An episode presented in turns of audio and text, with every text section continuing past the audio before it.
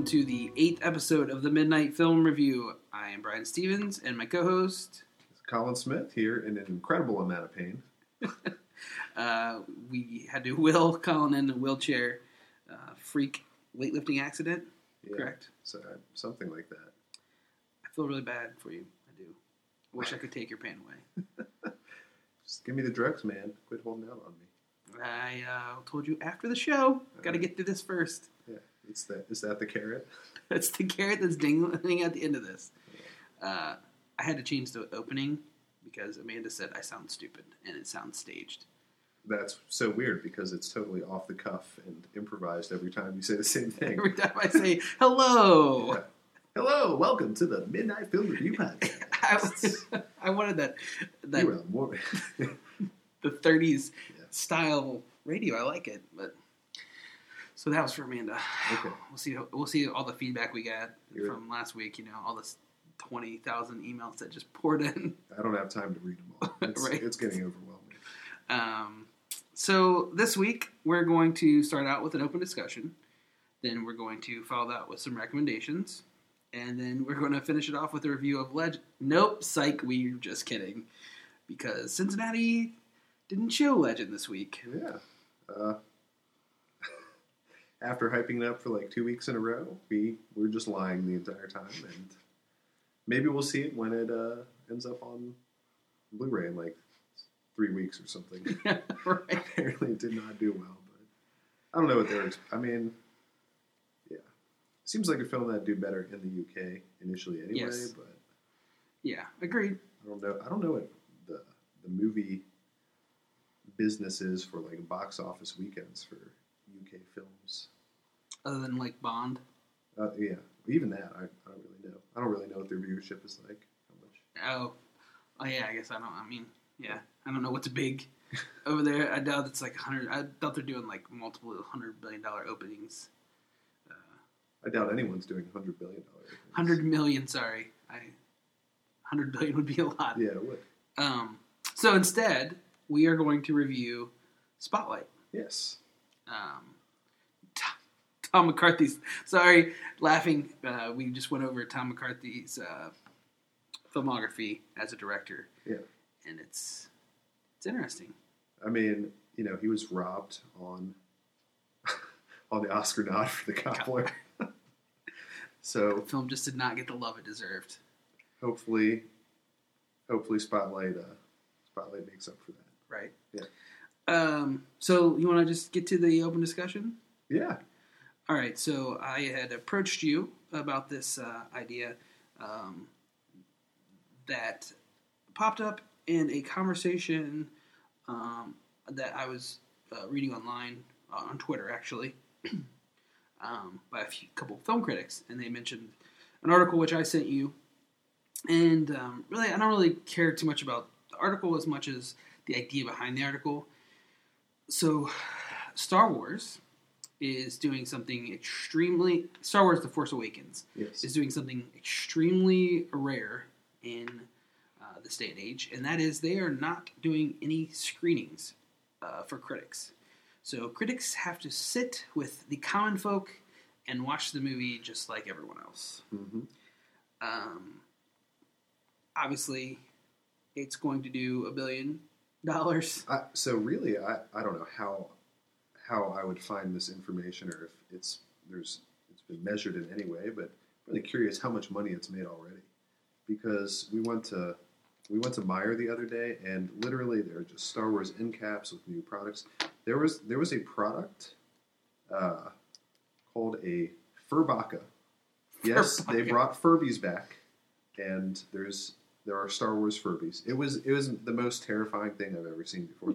I was I was with my girlfriend and she was going into the aisle and I just stopped and I said what probably five times, sort of staring at. Just thought you were having a seizure. Yeah, she thought I was having a stroke. Really?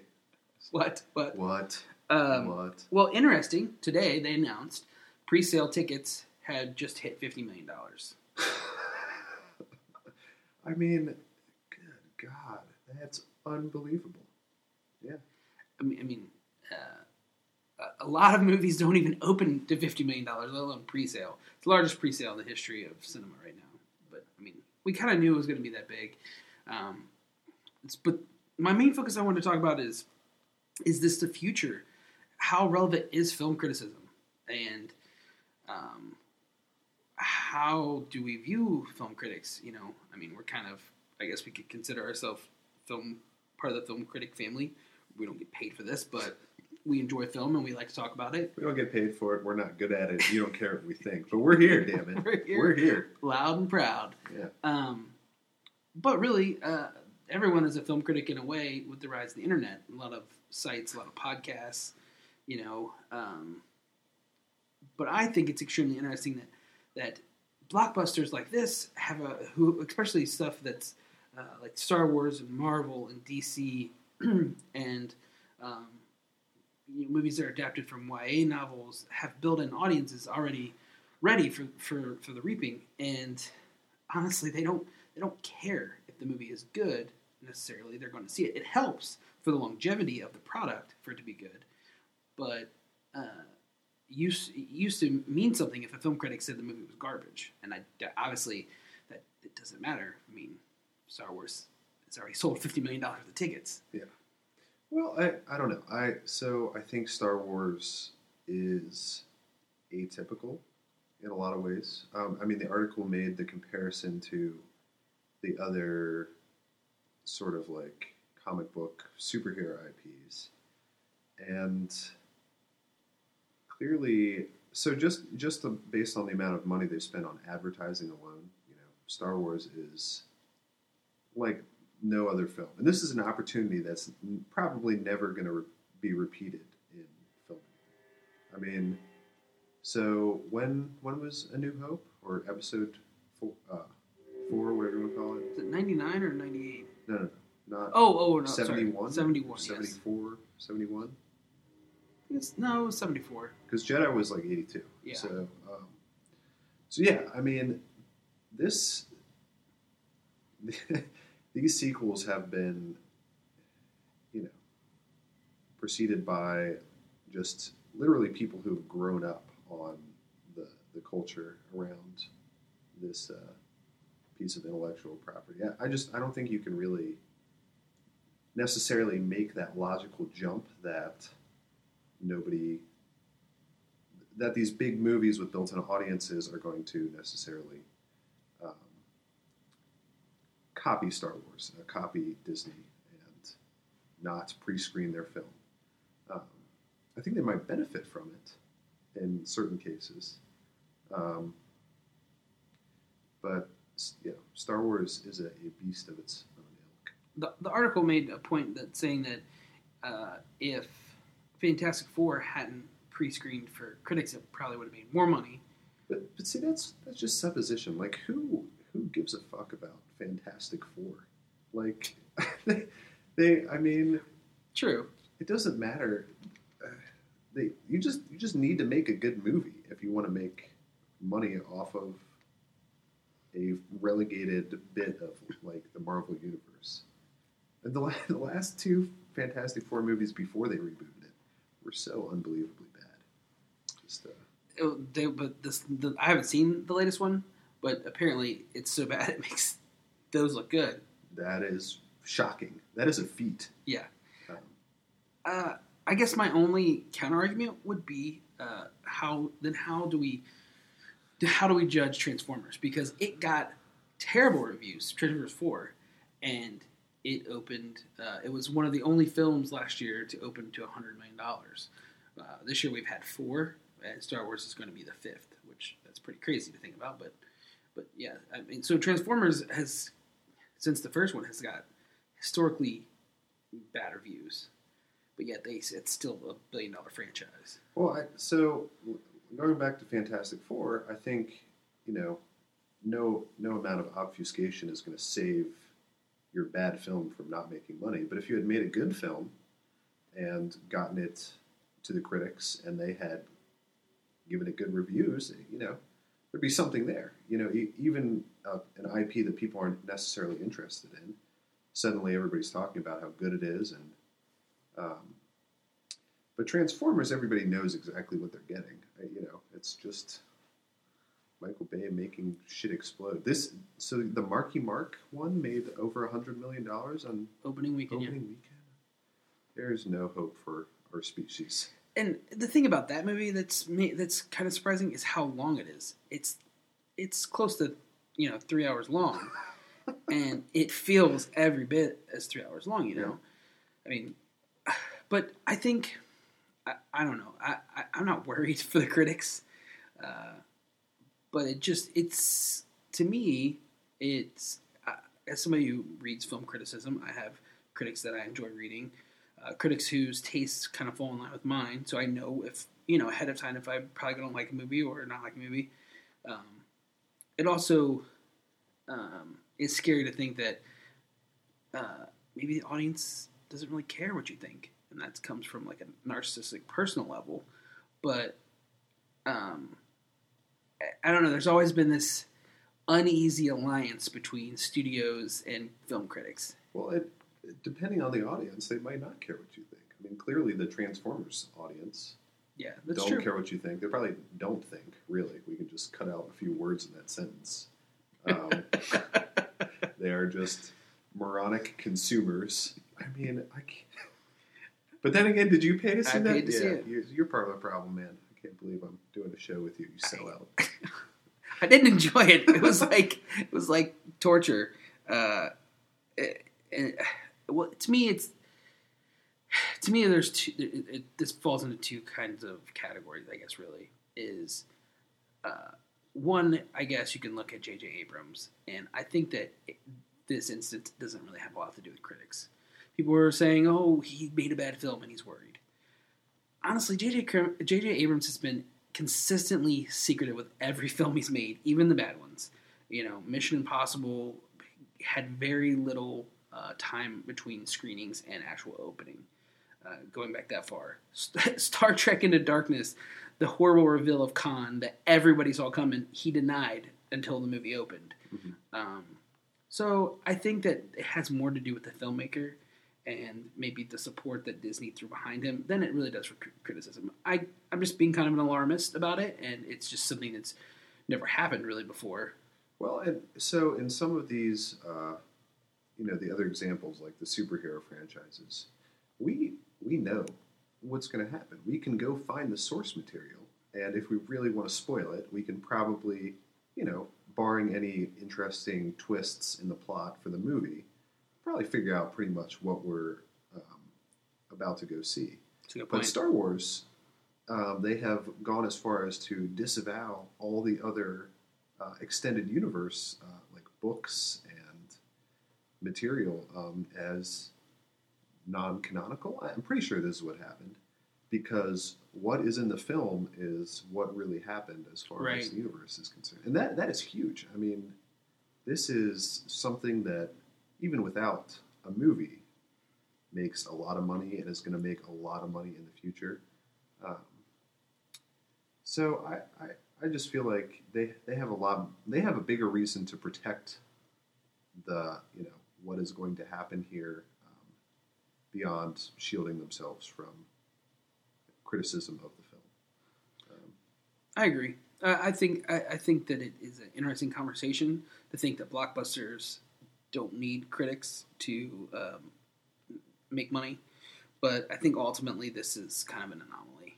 Um, I just thought it was interesting um, because of how poorly um, Phantom Menace was received, and um, the reflection of that on this film.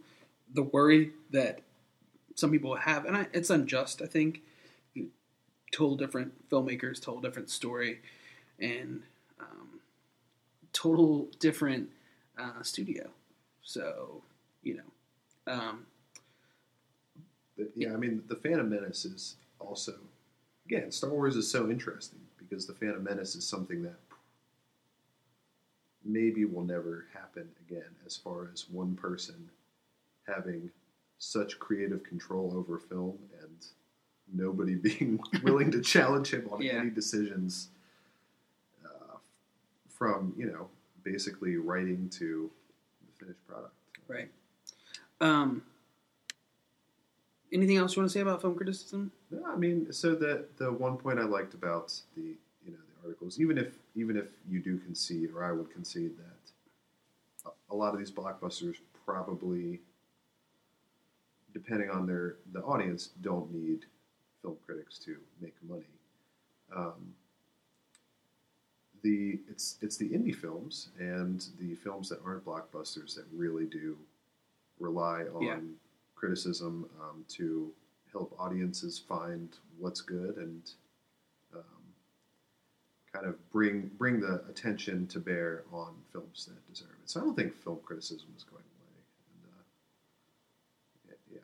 Um, but oh, I'd be interested to see what happens going forward. Um, if if I had to bet, I would bet that this does not become a trend, but I could see it going the other way too. So I mean, I kind of agree with, with uh, that sentiment. I could. I mean, uh, Rogue One, Rogue One comes out next year. I think. already, Uh, I think.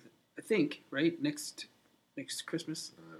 So Um, what are they doing? Like one uh, spin-off and then one direct film? I think so. Alternating years or something. Um, and maybe two years. I could have that totally wrong. It might, it might be in 2017. But I would say that I can almost guarantee that that probably gets screened for critics. But if it doesn't, then maybe we have something. And when Transformers 17 comes out, and that doesn't screen, maybe we have something there. Um, but speaking of blockbusters, I also wanted to talk uh, about uh, the Hunger Games. Um, did you have you seen any of the Hunger Games? I saw the first one in theaters and was pretty. I, I wouldn't say disappointed because I had really no expectations, but uh, it seemed wildly mediocre. Same. Same. Um, so, yeah, the first Hunger Games, I think we've talked about this off uh, air, but, um, you know, felt um, like a poor man's battle royale. Um, it, the violence was even toned down from the book, Yeah. uh, I guess. Um, and the story uh, focused, I feel like, too much on the um, love triangle, which I guess in the book isn't even as thick as they made it in the movie. Um, but as the series has progressed, um, I've actually uh, enjoyed um, the series mostly because of Jennifer Lawrence and her um, her ability. Um, so this weekend I saw the uh, Mockingjay uh, Part Two, and it's not it's not a great film, um, but this speaks to a larger issue in Hollywood, um, and we kind of talked about it with Kill Bill last week. When you have a story or something that um, may extend itself and can be broken into two parts, Mhm. why not do it, right? So Well, for the studios. for the Why not do studios, exactly. Um, but man, I, Mockingjay Part Two wasn't a wholly disappointment, uh, a wholly disappointing film because Jennifer Lawrence is so good, um, and the story is actually uh, it's very poignant and it is very. Um, it, it's so relatable to, to now because of you know the ongoing war uh, on terror and um, the, the surveillance state and things like that. It, it, it's a good commentary, and I think it's a commentary that can only be made uh, the way it is made. It, I think it would be really hard for a modern day apocalypse now, uh, so to speak. Um, you know, it's good. It's interesting for me to think of Katniss Everdeen as a uh, alternate to Chris Kyle um, from American Sniper. Um, and, and the reason I say that is because um, He's played by Bradley Cooper. he's played by Bradley Cooper and she's Jennifer Lawrence. Yeah. You know, Uh-huh. no, but uh, so I just wanted to kind of bring up like two things. One, um, how studios could destroy. I feel like Mockingjay. Actually, I've never read the books, and I don't. I don't care to necessarily because I don't think they're probably necessarily well written. But the story is entertaining, but it just is so stretched out. This isn't a film; it is a third act of a good film, of a film that could have been good. And the Yeah. same thing with Mockingjay Part One. It is a good beginning to a good film, but it is not a film that stands on itself. Um, but to a larger point, I think that uh, Jennifer Lawrence is a very interesting actor, actress. So I guess we didn't look it up, but did, did we settle on what happened after um, she did Winter's Bone? Did she hop right into the? We we did not because we are really bad at this. This is a. We'll get better, I promise. yeah. Uh, check back in episode 15. Remember the rule of 7 and 15. Okay, yeah. We're, we're almost That there. that you made up last episode. I, did- So- uh, I didn't make it up. I swear I heard it somewhere. So after um, Winter's Bone, she was in uh, The Beaver, which I didn't see, but I, I guess she had a big role in that. And then X Men First Class, and then right into The Hunger Games. Um, so uh, uh, to me, it's interesting because she goes from these two teen roles, I guess you could say, and jumps into Silver Linings Playbook, where she plays someone who has serious mental problems, who is in their mid twenties, I guess. I- yeah, something like that.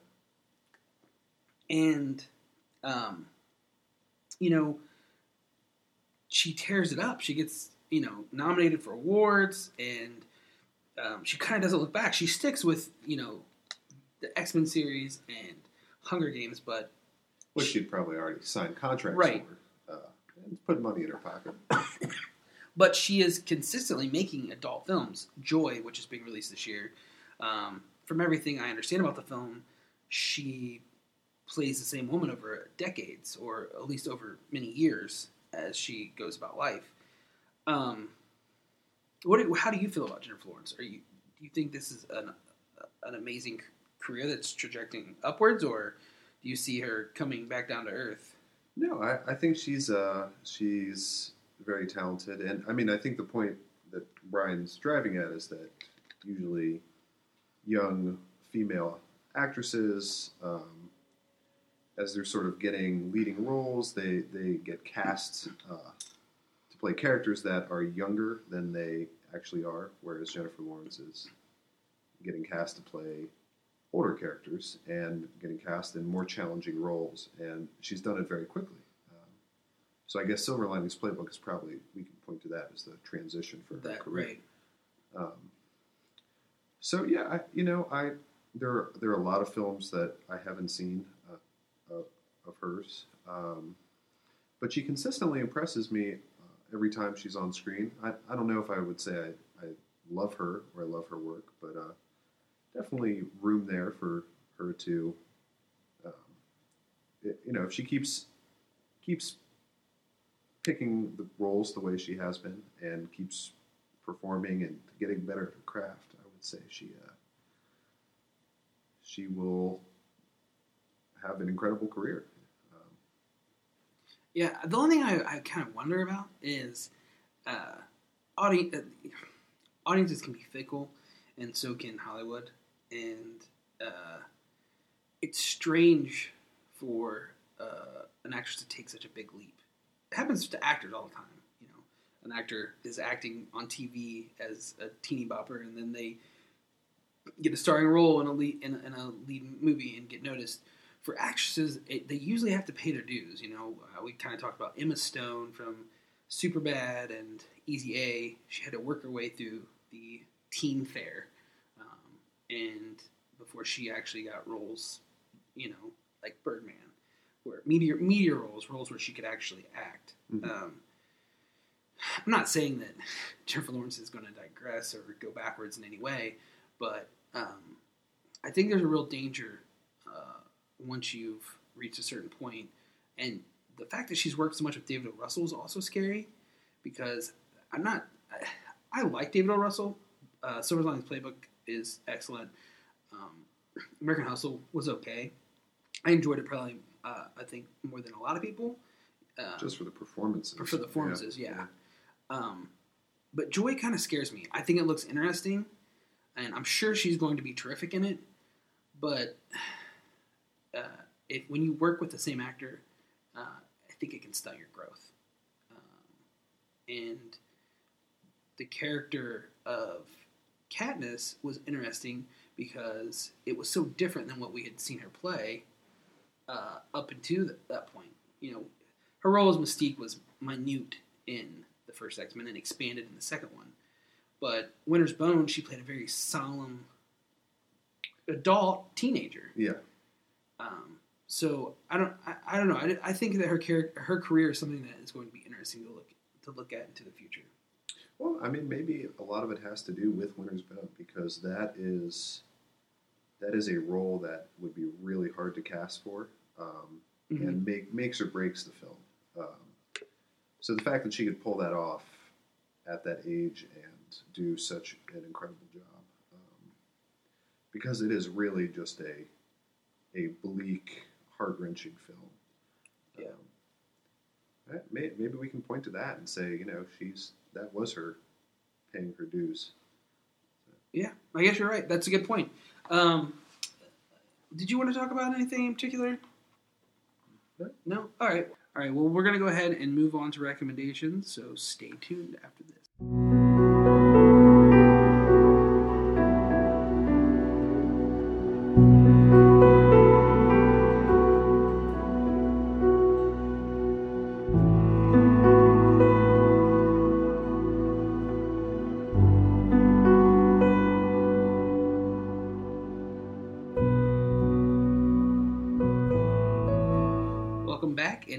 Is still alive, uh, Barely.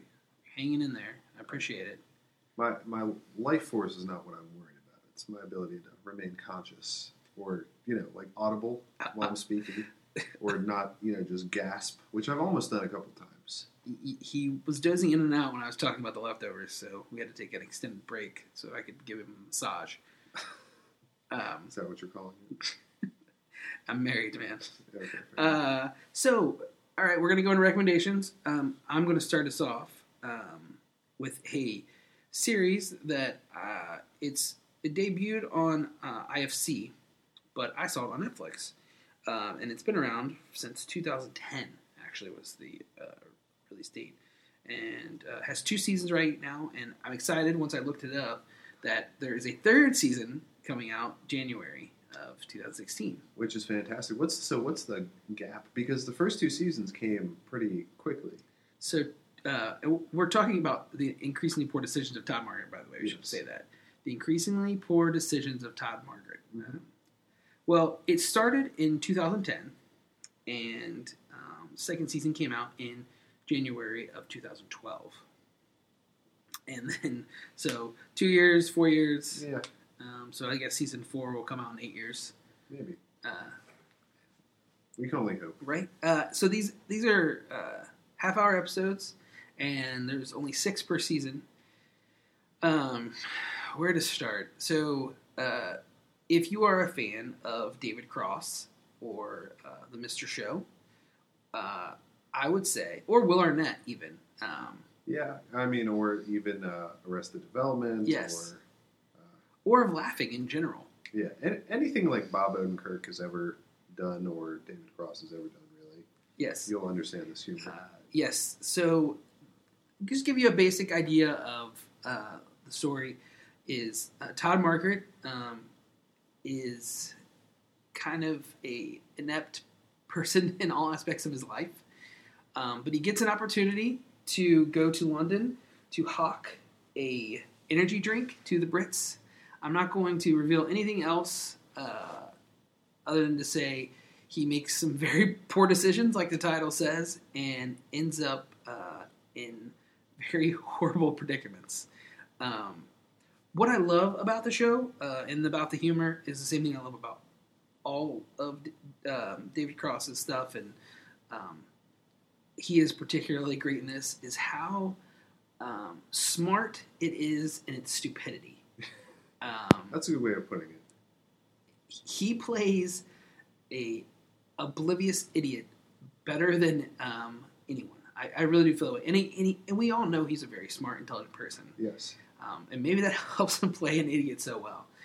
But um, his, his performance, along with Will Arnett's performance, uh, and Will Arnett, of course, plays a over the top asshole uh, in this, and he just pairs so well with with David Cross's character. Yeah. Well, although there's more, there's more to Will Arnett's Oh, for sure. performance than at first glance, which is another thing that's so endearing about the show. Is he gets to play that same character he always does, and he also gets to play something completely different at the same time.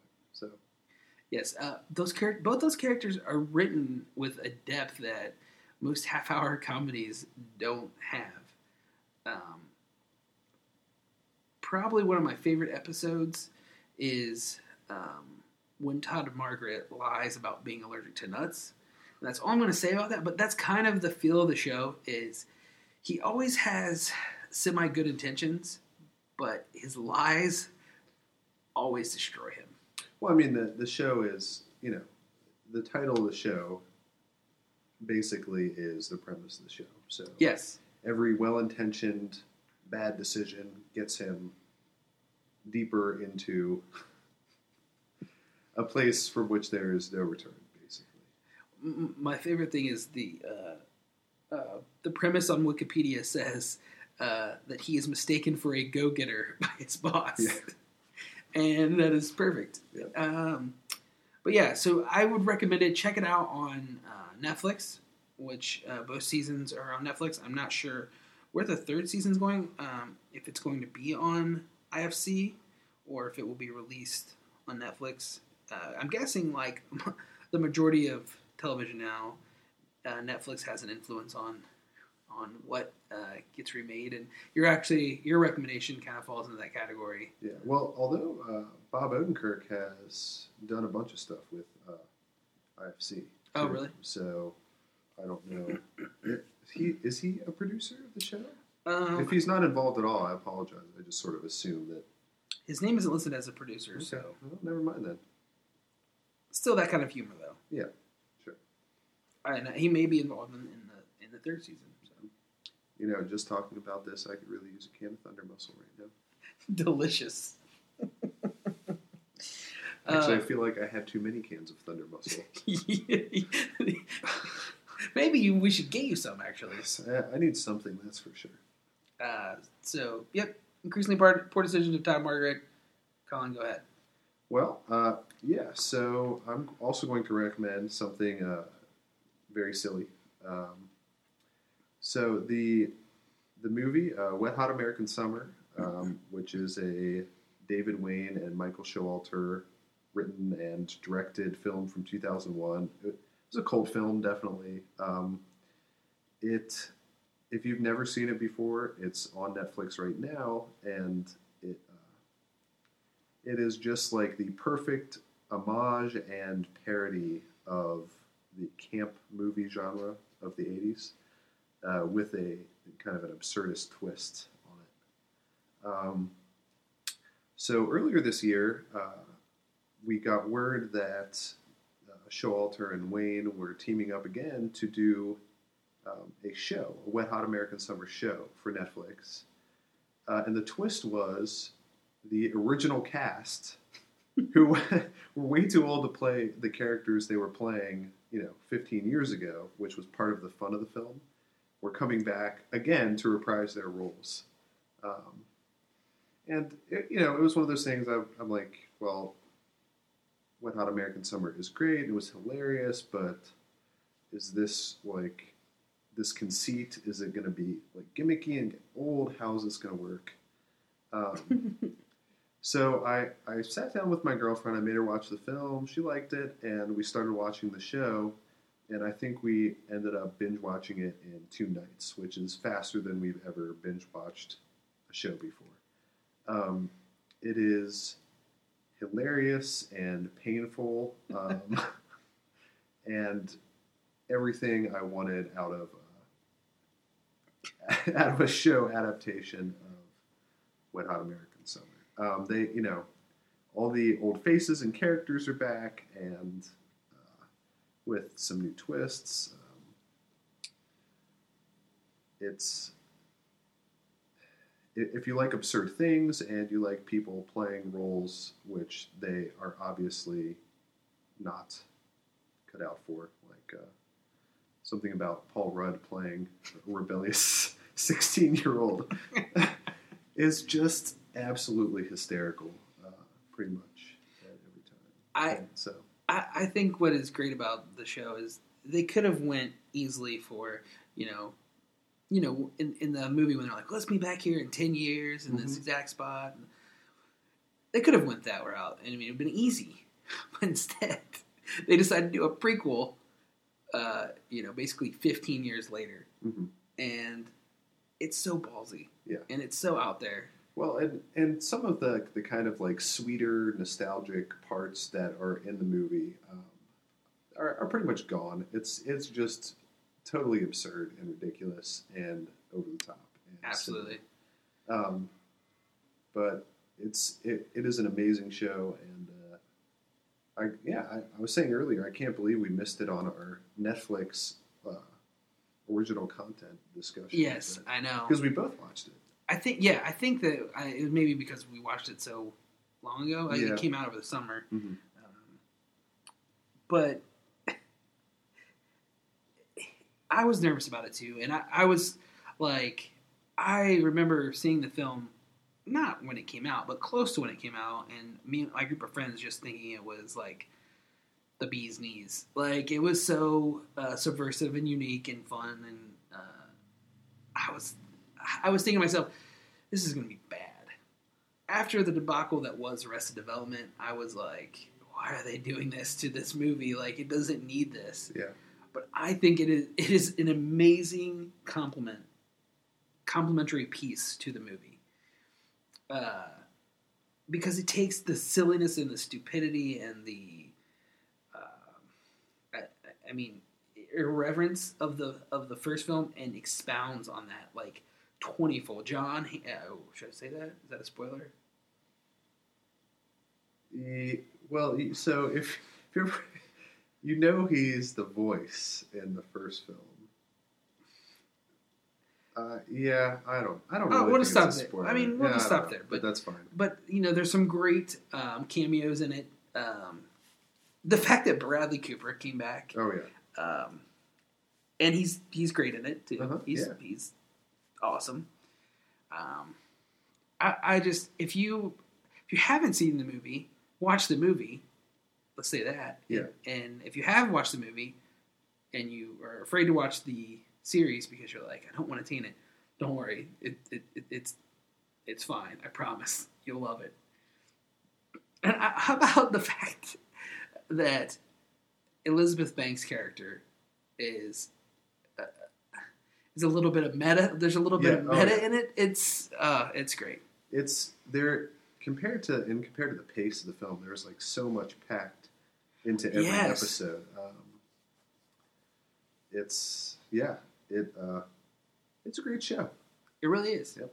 I think um, increasingly poor decisions of Todd Margaret and Wet Hot American Summer kind of go to good together, right? Like, they're both uh, very silly, ridiculous. Um, although Wet Hot American Summer is not painful, whereas the increasingly poor decisions Yeah. of Todd Margaret excels at being painful.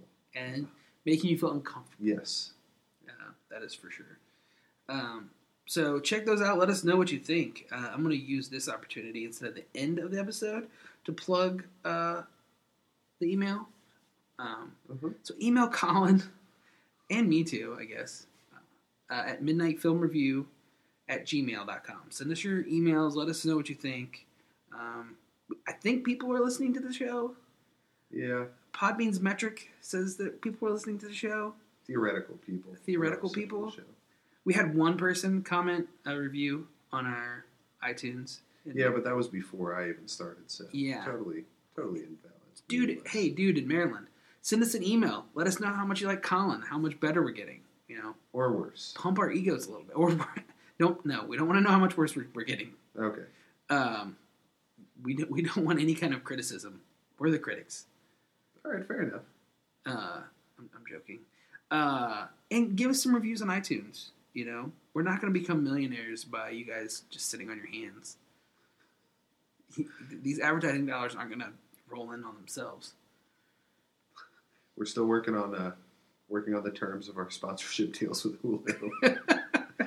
it's in the pipe somewhere. Yeah, just just holding out for that big that big check from Hulu. Yep. Um, all right, well, that's going to do it for recommendations and possibly for the rest of the podcast. Uh, we'll be right back with a review of Spotlight.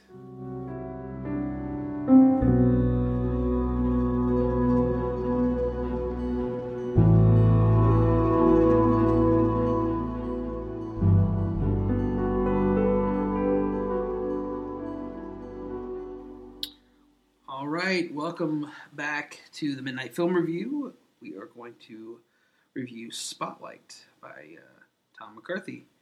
Um, so, Spotlight is an interesting film uh, to me because, uh, one, its director and writer are um, not the most renowned. Uh, Win Win and The Visitor got decent reviews. The Cobbler got awful reviews, and I've seen The Cobbler, and it's not a good movie.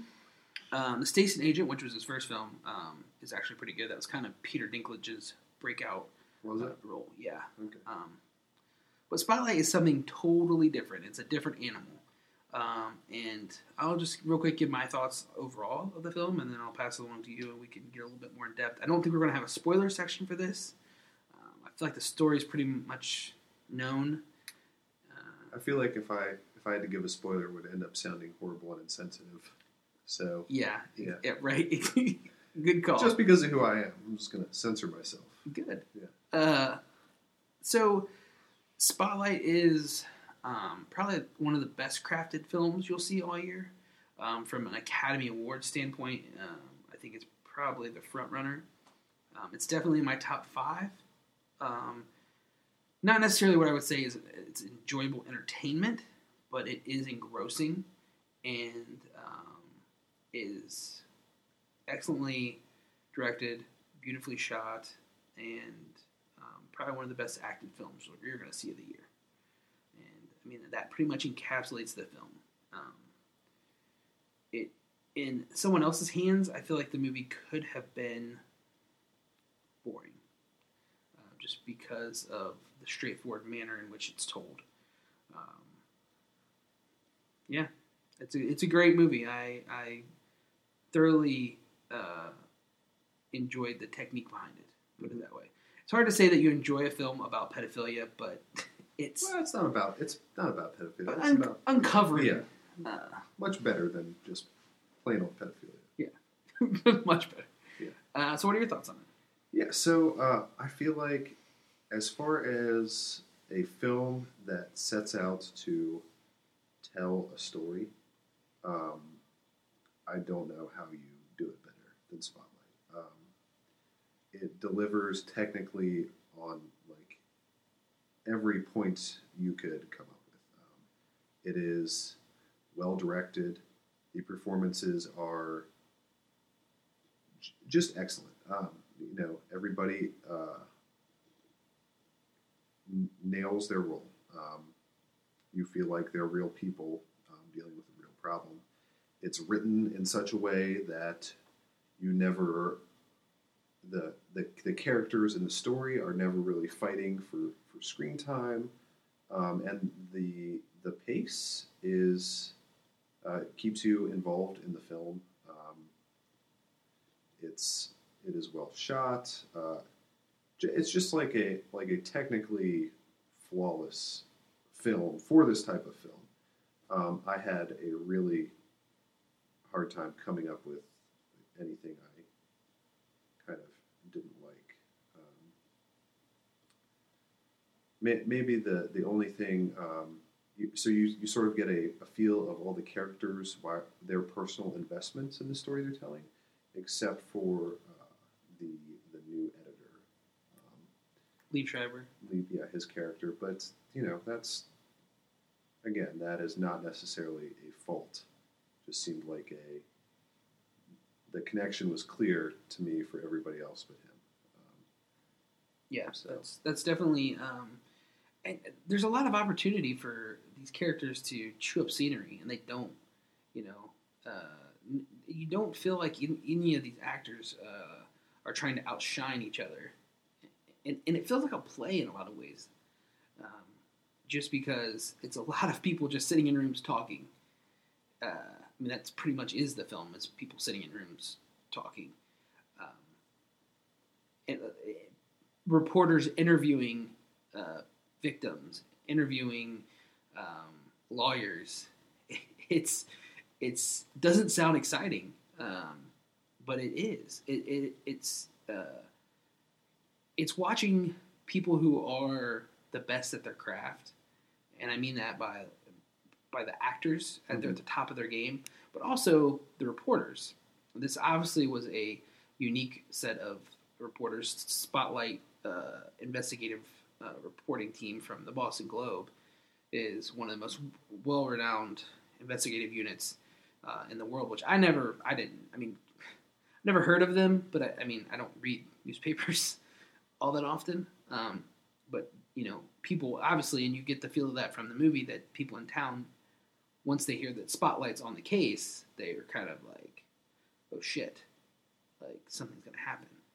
Um, so it's you know great actors uh, at the top of their game portraying uh, reporters who are the best at what they do, and as cheesy or corny as it sounds, it's entertaining um, and informative at the same time. I mean, I, I, knew the case, I had heard the case, I'd seen uh, Deliver Us from Evil, uh, the documentary about um, the Catholic Church and its pedophilia problems.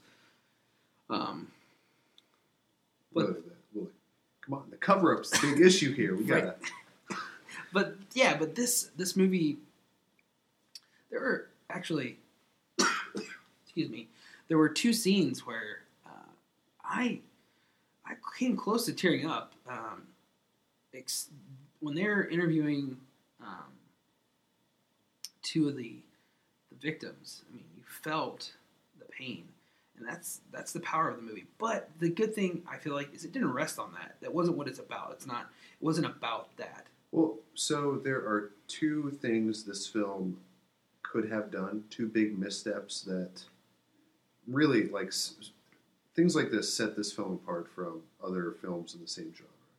Um, it it had the chance to be emotionally exploitative, mm-hmm. and it did not. It it did not you know prey upon uh, the the victims to kind of cheaply evoke a response, uh, and it was not melodramatic. melodramatic.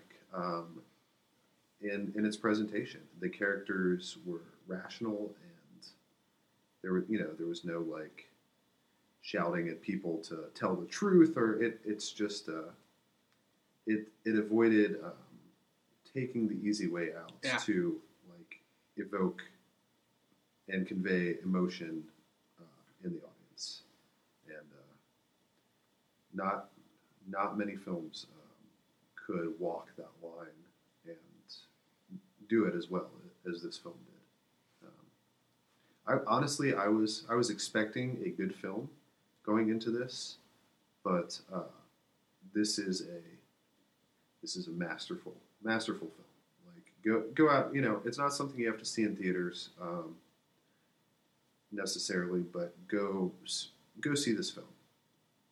Yeah, especially if you enjoy just good acting mm-hmm. um, in good direction. Uh, you know, I think of just like subtle choices, um, like the uh, the the scene where they're sitting around the phone and they're they're I guess kind of having a conference call or you know uh, they're talking to this psychologist and uh, he reveals to them that the number of priests is like somewhere around six percent and they realize that you know six percent of the priests in Boston is uh, 90, 90 priests that could be involved in pedophilia. And there's just this natural pause amongst them where they're kind of looking at each other and nothing is said. And it's just kind of like, holy shit, 90, 90 pedophiles? Yeah. That just, and it, it turns out that, you know, the guy's not that far off. Mm-hmm. Um, but that to me was like a real moment. It felt like that's how that played out. Yeah. Like, you know, if if that information was just piled onto what you had already heard and seen and, and saw, um, that it, to me is the emotional gravity in the film is knowing the situation and realizing this is real. They don't. Yeah, you're right. They don't ham up the the drama. It you you never feel uh, like the film is exploit exploiting uh, victims. In fact, it could have been a lot worse. Um, and I'm not saying that I wanted to delve into that, um, but if there was anything I could say that I didn't like about the film, is that um, there there were a couple scenes where I would have liked for them to feel a little bit more of the outrage. Um, but then again, the film, just like the reporters, feels it has a job to do, hmm and it has to tell the story in a way that is true to nature, true to the story, um, and it pulls it off. Uh, like it's been compared to uh, All the President's Men. I think it's just because of the procedural type of movie it is. But and I'm not like saying I'm not a fan of All the President's Men. I mean, it's an enjoyable film, but this feels much less like a uh, Oscar grab as it does just happens to be a good film and that's going to get attention. hmm Yeah, I mean, just uh, all the, all the good- all the pieces are in place, and I, I mean, one of the you know best picture maybe, but the, the screenplay has got a Oh, best original screenplay or something because agree. The way they, they translated the story um, and made it interesting and brought the reporters to life. Um, it, it's just uh, you you couldn't have a movie this good without just an unbelievably uh, unbelievably written screenplay. And I will go as far as to say that this is the best thing that Rachel McAdams has ever done. Uh, this is the best acting I've seen her do. Um, you know, each character, you're given just a nugget of their whole life. You're given, it doesn't dwell on each character. It, there's no real main character. I guess you could say Michael Keane's character, maybe. But each character is given almost equal time on screen. Um, and Rachel McAdams' character, uh, when, when she has to show this article to your gra- her grandmother, like there's just that, that look in her eyes. It's kind of like I don't want to disappoint disappoint you because I know how much faith that you have, but you ha- this has to be shown, you know. And there's even a scene where, where Mark Ruffalo's talking about how you know he doesn't go to church anymore, but he thought he was going to go back Yeah. at some point, and now he just feels broken. Um, and that's that resonates, you know, that the- you know that these people obviously they were destroying the lives of their victims, but they, it also the rippling effect it had in the community. Um, and there's that too, which I thought was amazing. Um, nobody, it, it'd be really easy to just point the finger at the church, but the film also points fingers at the paper um, for not reporting on this earlier and the community. Um, so there's enough. It, it, it's not a hero story as much as it is just a um, an uncovering of how this kind of atrocity happens. And the, it is, it's not a short film. Um, it is a longer film. And one of the things uh, that I, I kept trying to keep in the back of my mind was the the first scene of the film Mm. um, sets the stage for everything uh, everything to come so well. And I was uh, I could it it um I, don't know I don't know how to say it. It it, it built my anticipation, or it the first scene was so well thought out that I was already felt like I was going to be watching something of value. Yeah. So from from the very beginning, this you know it doesn't doesn't take a while to warm up. It you know this is just it is a great film. And uh, you know, and to kind of close things off, and I kind of when I look at the end of the film, Stanley Tucci, by the way, is also uh, pretty awesome Oh yeah, in no, this he, movie too. he does. He's his character is maybe one of the most interesting characters. Um, He- Uh, him and Mark Ruffalo have a lot of scenes together, which is just it's awesome. Like you know, it could uh, you know going into it, I thought, oh sweet, we get to have Bruce Wayne and Bruce Banner fight pedophilia, but really it's Stanley Tucci and Mark Ruffalo. You know, it's the, those are the two uh, my two favorite uh, standouts of the film. Honestly, their scenes together are great. But at the end of the film, he drops the paper off at Stanley Tucci's desk and says, "Hey, look, we did it." And uh, Stanley Tucci's like, "Great, it's awesome. Uh, I'm happy. I've got to get back to work." And as he's exiting, you know, he's like, and it's like, those are two new victims. Yeah. And there's two little kids sitting in a, a room with their mother, and it's just kind of like, you won this battle, but the war is still happening. You know this this is something that's still going on. Um, that resonated with me almost more than anything else in the film was that scene. Um, It's very, it is a very powerful scene. but uh, overall, Spotlight is one of the best films you're going to see this year uh, as far as acting and um, direction and cinematography. Score was great too. Yeah, Great, great score. Um, overall, I, I just can't think of a, of, a, of a better film that's in theaters right now um, to see. Uh, it's not necessarily something you're going to rush to your theater with your family. Um, like Colin said, you could probably wait till it came home, and um, if you are feeling extra somber, uh, watch it. But it's great. It's a great. It's a great movie. I, I enjoyed it. Um, anything else? no, go go see Spotlight. Yes, go see Spotlight. Um, I think that's going to do it for this week's episode. Little uh, little choppy episode. Yeah. Hopefully, um, Next week we'll be recording from the hospital bed that I'm in. after the 17 surgeries to fix uh, your spinal Yeah, column. to, to fuse yeah, the, the first six vertebrae of my spine. Uh, I think you guys should all just uh, appreciate uh, how much of a trooper Colin is for following through with this episode. He's in a lot of pain, uh, and uh, the IV's almost out, so we're gonna have to hit the road soon. But I think next week we're gonna review Creed. Uh, is what we've talked about. yeah, hopefully we will make it happen uh, and be able to see Creed in time to usher Brian back home for the holiday and you know Get a, get an episode together. So Yeah. um, have a great Thanksgiving um, if you celebrate that kind of thing. mhm, the pillaging of our motherland. Uh, yes, uh, we're going to stop it there. Yeah. Uh, uh, thank you for listening, and uh, we'll talk to you soon.